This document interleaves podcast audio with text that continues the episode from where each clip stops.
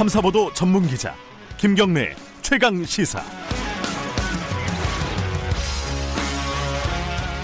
김경래 최강시사 이 부 시작하겠습니다. 어, 어제 경제정책이 발표가 됐습니다. 큰 얘기들이 많아요. 삼 차 추경 뭐 역대 최대 규모라고 하고요.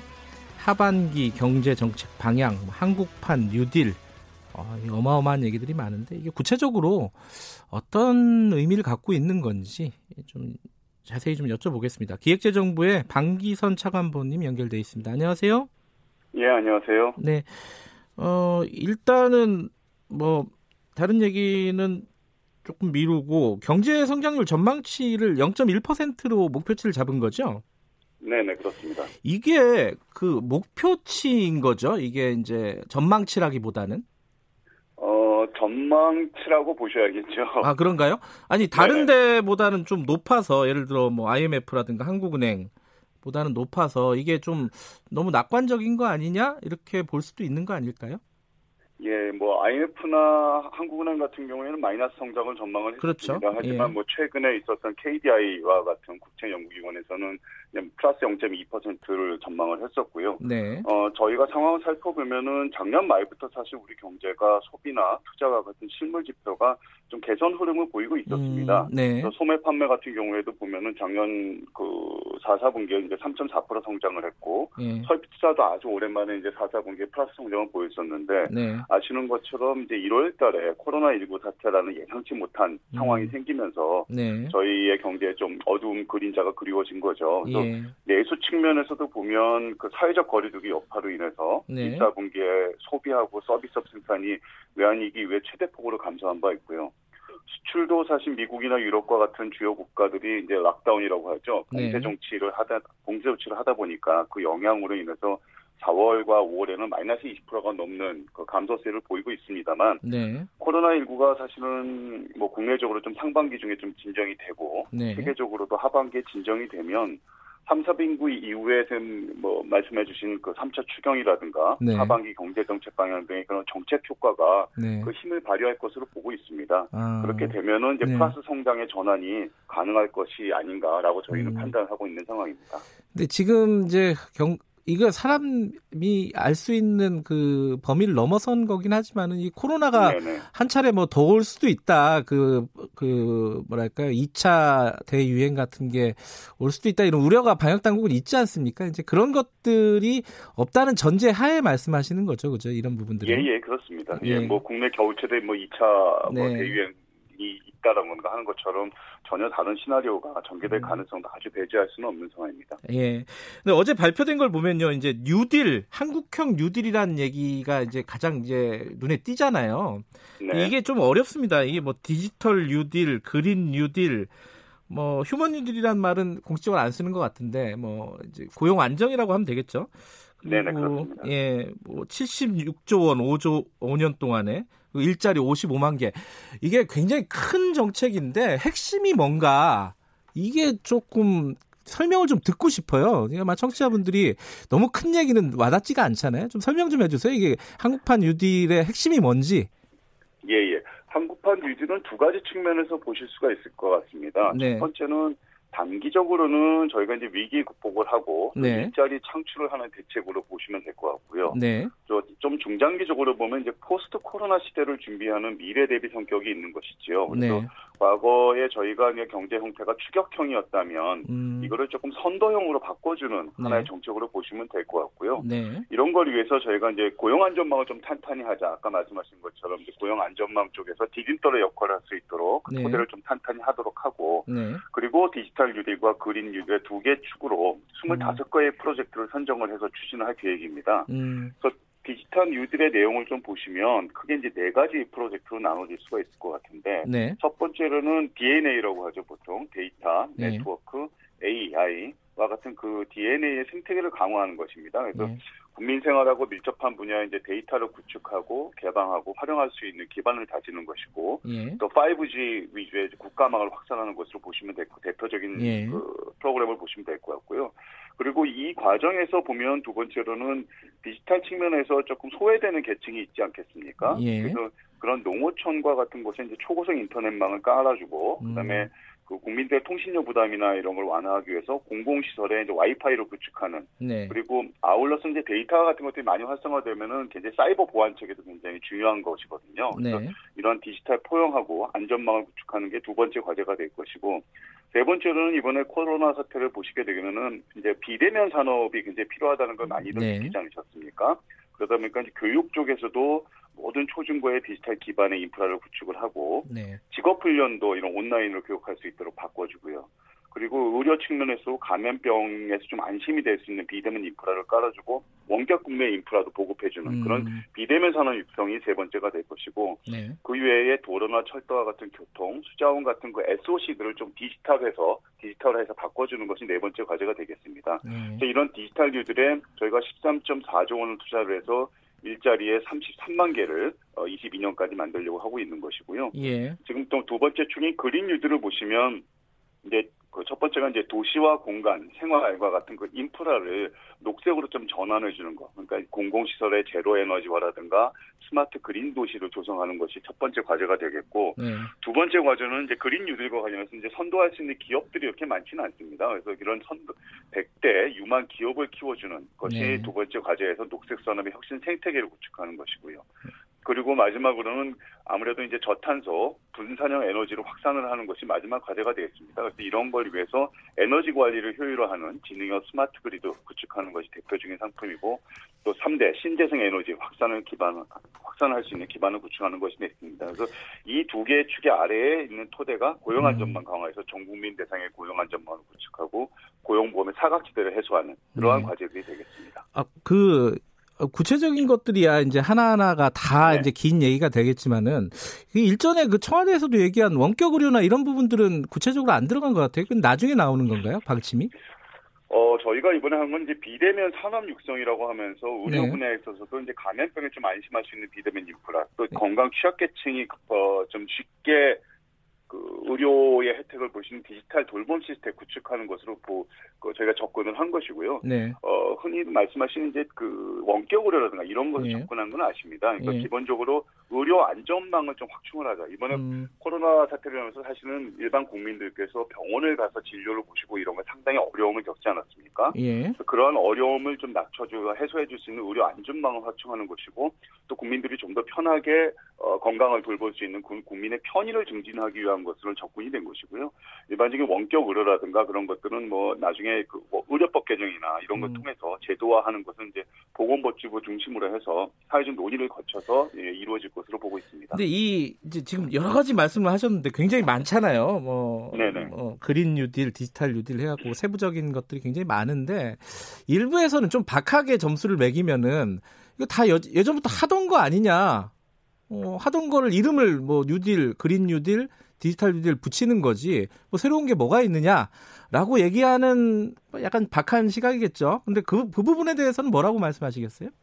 어, 두 가지 측면에서 볼 수 있을 것 같은데요. 네. 이번엔 과제로 보시면 이제 비대면 산업 육성이나 이런 부분들은 상당히 좀 새로운 과제들이 많이 등장을 한 것이고요. 네. 그다음에 두 번째로 보면 그동안 저희가 갖고 있었던 계획들이 네. 조금 이제 중장기적인 과제로 접근했던 것들이 꽤 있습니다. 네. 뭐 이런 디엔에이 같은 데이터 구축 개방하는 활용하는 것도 그렇고, 네. 뭐 직업훈련 기간 온라인 하는 것도 그렇고 여러 가지 것들이 좀 그 진행하던 속도와 네. 그다음에 그 강도를 좀 더 단축시키고 강도를 음. 좀 더 강화하는 쪽으로 해서 압축적으로 진행을 하는 것을 위해서 차이점이 있다고 보시면 될 것 같습니다. 예. 그리고 또 고용보험제 아까 말씀하셨잖아요. 고용안전 관련해가지고 고용 전국민 고용보험제 이건 대통령도 얘기를 꺼낸 거고요. 그런데 이번에 보면은 어, 특수고용제 보통 특고라고 하는 그쪽은 특수고용 노동자들은 포함을 시켰는데 예를 들어 어, 영세 자영업자라든가 이런 부분에 대한 대책?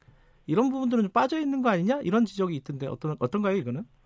예, 지금 말씀하신 것처럼 사실 이번에 코로나십구 사태를 겪으면서 네. 그 취약계층에 대한 고용안정만 보강이 굉장히 시급하다라는 네. 것이 굉장히 부각이 됐고요. 예. 그러다 보니까 정부가 이제 단계적으로 고용보험 가입 대상 확대해 나갈 계획입니다. 네. 그래서 금년 십이월부터 이제 고용보호법이 국회가 통과가 돼서 그 예술인의 고용보험 가입이 가능해진 것이고, 네. 특고형태는 이제 금년 중에 법을 개정을 해서 내년부터 혜택을 받을 수 있도록 하긴 하는 것인데. 네. 고용보험이라는 것이 기본적으로 이제 보험의 성격인 것이죠. 그러다 네. 보니까 보험료를 지급을 지불을 하고 그에 맞는 이제 급여 혜택을 받는 것이 고용보험의 특징인데, 그러다 보면은 이제 그 자영업자 같은 경우에는 이게 어느 누가 고용주이고 누가 이 피고용자인지가 이제 확실치가 않습니다. 그러다 네. 보니까 현재 그 사업장 중심으로 되고 있는 고용보험을 개편하는 작업이 일단 먼저 진행이 되어야 되겠고요. 예. 그 과정에서 뭐 자영업자들의 소득을 어떻게 파악할 것인지, 또 급여를 네. 어떻게 지급할 것인지, 이런 것들에 대한 사회적 합의가 필수적으로 좀 필요한 상황입니다. 아, 아직 사회적 합의가 구체적으로 진행이 그렇습니다. 되지 않았다라고 예, 판단을 예, 하시는 그렇습니다. 거네요. 예. 예, 금년 말까지 이런 음. 것을 위한 이제 로드맵을 마련할 계획입니다. 네. 어, 이 얘기는 뭐 기재부 입장에서는 조금 뭐 난감한 얘기일 수도 있는데, 얼마 전에 이제 김상조 청와대 정책실장이 한국판 그 뉴딜 네. 개념이 좀 모호하다, 뭐 이런 취지로 얘기를 했습니다. 그 이십일 대 국회의원 당선자 워크숍에서. 이건 뭐 뒤에 이제 뭐 이 논의 과정을 잠깐 소개한 거지 뭐 그, 그런 생각을 갖고 있는 건 아니다라고 이제 나중에 봉합은 됐는데, 기재부 입장에서는 네네. 이 말은 어떻게 받아들이세요? 뭔가 사실 큰 얘기라서 어, 그리고 정확히 뭘, 뭘 얘기하는 건지 모를 수가 있잖아요. 국민들 입장에서는. 어떻게 보십니까? 그, 김상조 실장의 얘기는? 예, 뭐 그 실장님 말씀하신 건 제가 직접 들은 바는 아니라서 뭐라고. 아, 저도 직접 듣지는 않았어요. 예, 예. 언급하기는 어렵습니다만은 예. 그 이제 뉴딜이라는 것이 과거 이제 미국에서 그 대공황 시절에 네. 시작을 할 때도 이것이 사실 대규모 토목 사업 위주로만 위주가 진행이 됐다고도 많이들 생각하시지만 네. 사실 그 이면에는 그 고용자 고용에 대한 안전망과 예. 복지 체계를 완비하는 과정이 같이 겸비가 되어 있었습니다. 네. 그런 과정에서 보면 사실 뉴딜이라는 것을 한마디로 규정하기는 사실 쉽지는 않죠. 그렇죠. 그래서 처음 음. 예 처음 시작할 때는 이 뉴딜에 대한 개념하고 범위에 대해서 조금 많은 의견들이 제기가 되었습니다만은 네. 지금은 어느 정도 정리가 된 걸로 보고 있고요. 음. 그 정리가 되는 과정에서 결국은 어, 지금 말씀드린 대로 고용안전망의 토대 위에 디지털 뉴딜과 그린 뉴딜을 어떻게 압축적으로 효율적으로 효과적으로 추진을 하는 것이냐, 이게 더 중요한 음. 문제가 아닐까 싶습니다. 근데 이제 뉴딜이라 그러면은 저도 뭐 전문가가 아니니까 뭐 번데기 앞에서 주름 잡는 거지만은, 이 뉴딜이라고 예전에 그러면 뭐 구제나 회복 뭐 이런 것들, 그리고 개혁 리폼을 많이 얘기하잖아요. 뭐 쓰리 알이라고요. 네. 근데 개혁 부분이 좀 빠진 거 아니냐 요번에. 어, 당장의 어떤 뭐 회, 경제 회복이라든가 구제 이런 부분들에 초점을 맞춰진 건 당연한데, 개혁 부분에 대한 고민이 좀 적은 게 아니냐, 이런 지적은 어떻게 보십니까? 어, 사실은 뉴딜이라는 것이 이번에 저희가 이제 준비를 하면서는 네. 재정 사업 위주로 좀 준비를 많이 했습니다. 네. 그러다 보니까 일단 금년도 추경에만 한 네. 오조 원 정도 내외 예산이 담겨 있을 것이고요. 예. 이십이년까지 삼십일조 원, 그다음에 이십오년까지 한 총 칠십육조 원 정도의 투자가 이루어질 것인데 네. 이 앞으로 저희가 이런 향후 추가 과제들을 좀 보완하고 확대를 해서 네. 칠월 중에 종합계획을 확정하고 발표할 계획이고요. 음, 네. 그 이후에도 사실은 이 한국판 뉴딜이라는 건 굉장히 열린 개념으로 보면서 네. 지금 말씀해 주신 규제 개혁이라든가 네. 어, 또 혁신 과제 이런 것들을 포괄적으로 담아나갈 음. 계획이라고 말씀드릴 수 있겠습니다. 칠월 달에 보다 구체적인 안이 나온다. 네네. 이런 말씀이시고요. 예, 아 네. 그리고 이거는 아마 청취자 여러분들 굉장히 궁금하신 부분일 것 같기도 한데, 이건 뭐 뉴딜하고는 관련이 없는데 이제 하반기 경제 정책이라든가 뭐 추경안에 들어갈 내용일 것 같은데, 추가 재난지원금 이거 진짜 검토 안 하나요? 홍남기 경제부총리는 없다고 한 것 같은데. 지금 현재 정부에서는 네. 이 그 뭐 재난지원금 형태의 지원금 지급 계획은 검토하는 바가 없습니다. 그래요? 어, 음. 예, 예.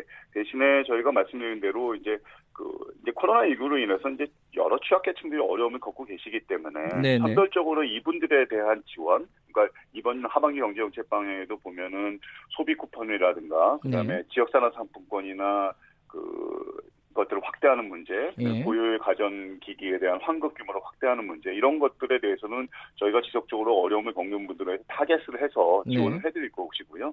그 외 전반적으로 이제 전 국민 혜택에 지원드리는 그 재난지원금 형태는 현재 검토하고 있지 않은 것으로 말씀드릴 수 있겠습니다. 예, 현재는 검토하고 있지 않다. 아, 이 얘기 네. 하나 빠뜨렸네요, 제가. 그 대통령이 그린 뉴딜 얘기하면서 사실은 이제 탄소 경제의 어떤 그 체질을 완전히 바꾸는 그런 정책이 나올 수도 있겠다라는 생각이 드는데, 그 얘기들은 많이 빠져 있더라고요. 예를 들어 뭐 탈원전 이런 얘기들은 원래 있었지만은, 그런 얘기는 일부러 안 한 건가요? 아니면은 뭐 이미 했기 때문에 안 한 건가요?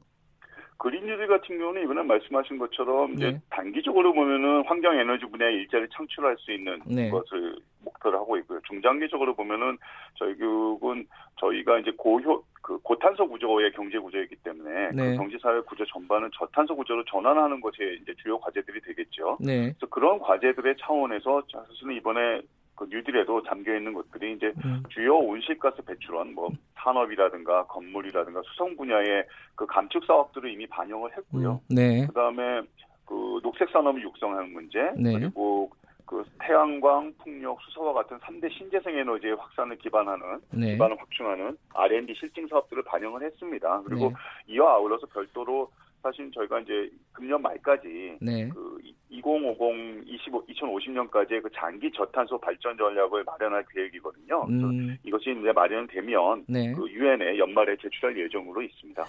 그 이번에 이제 삼 차 추경을 최대 규모로 한다. 그래서 야당도 뭐 뭐 특별한 그러니까 구체적인 문제는 삼겠지만은 전체적으로는 동의하는 분위기예요.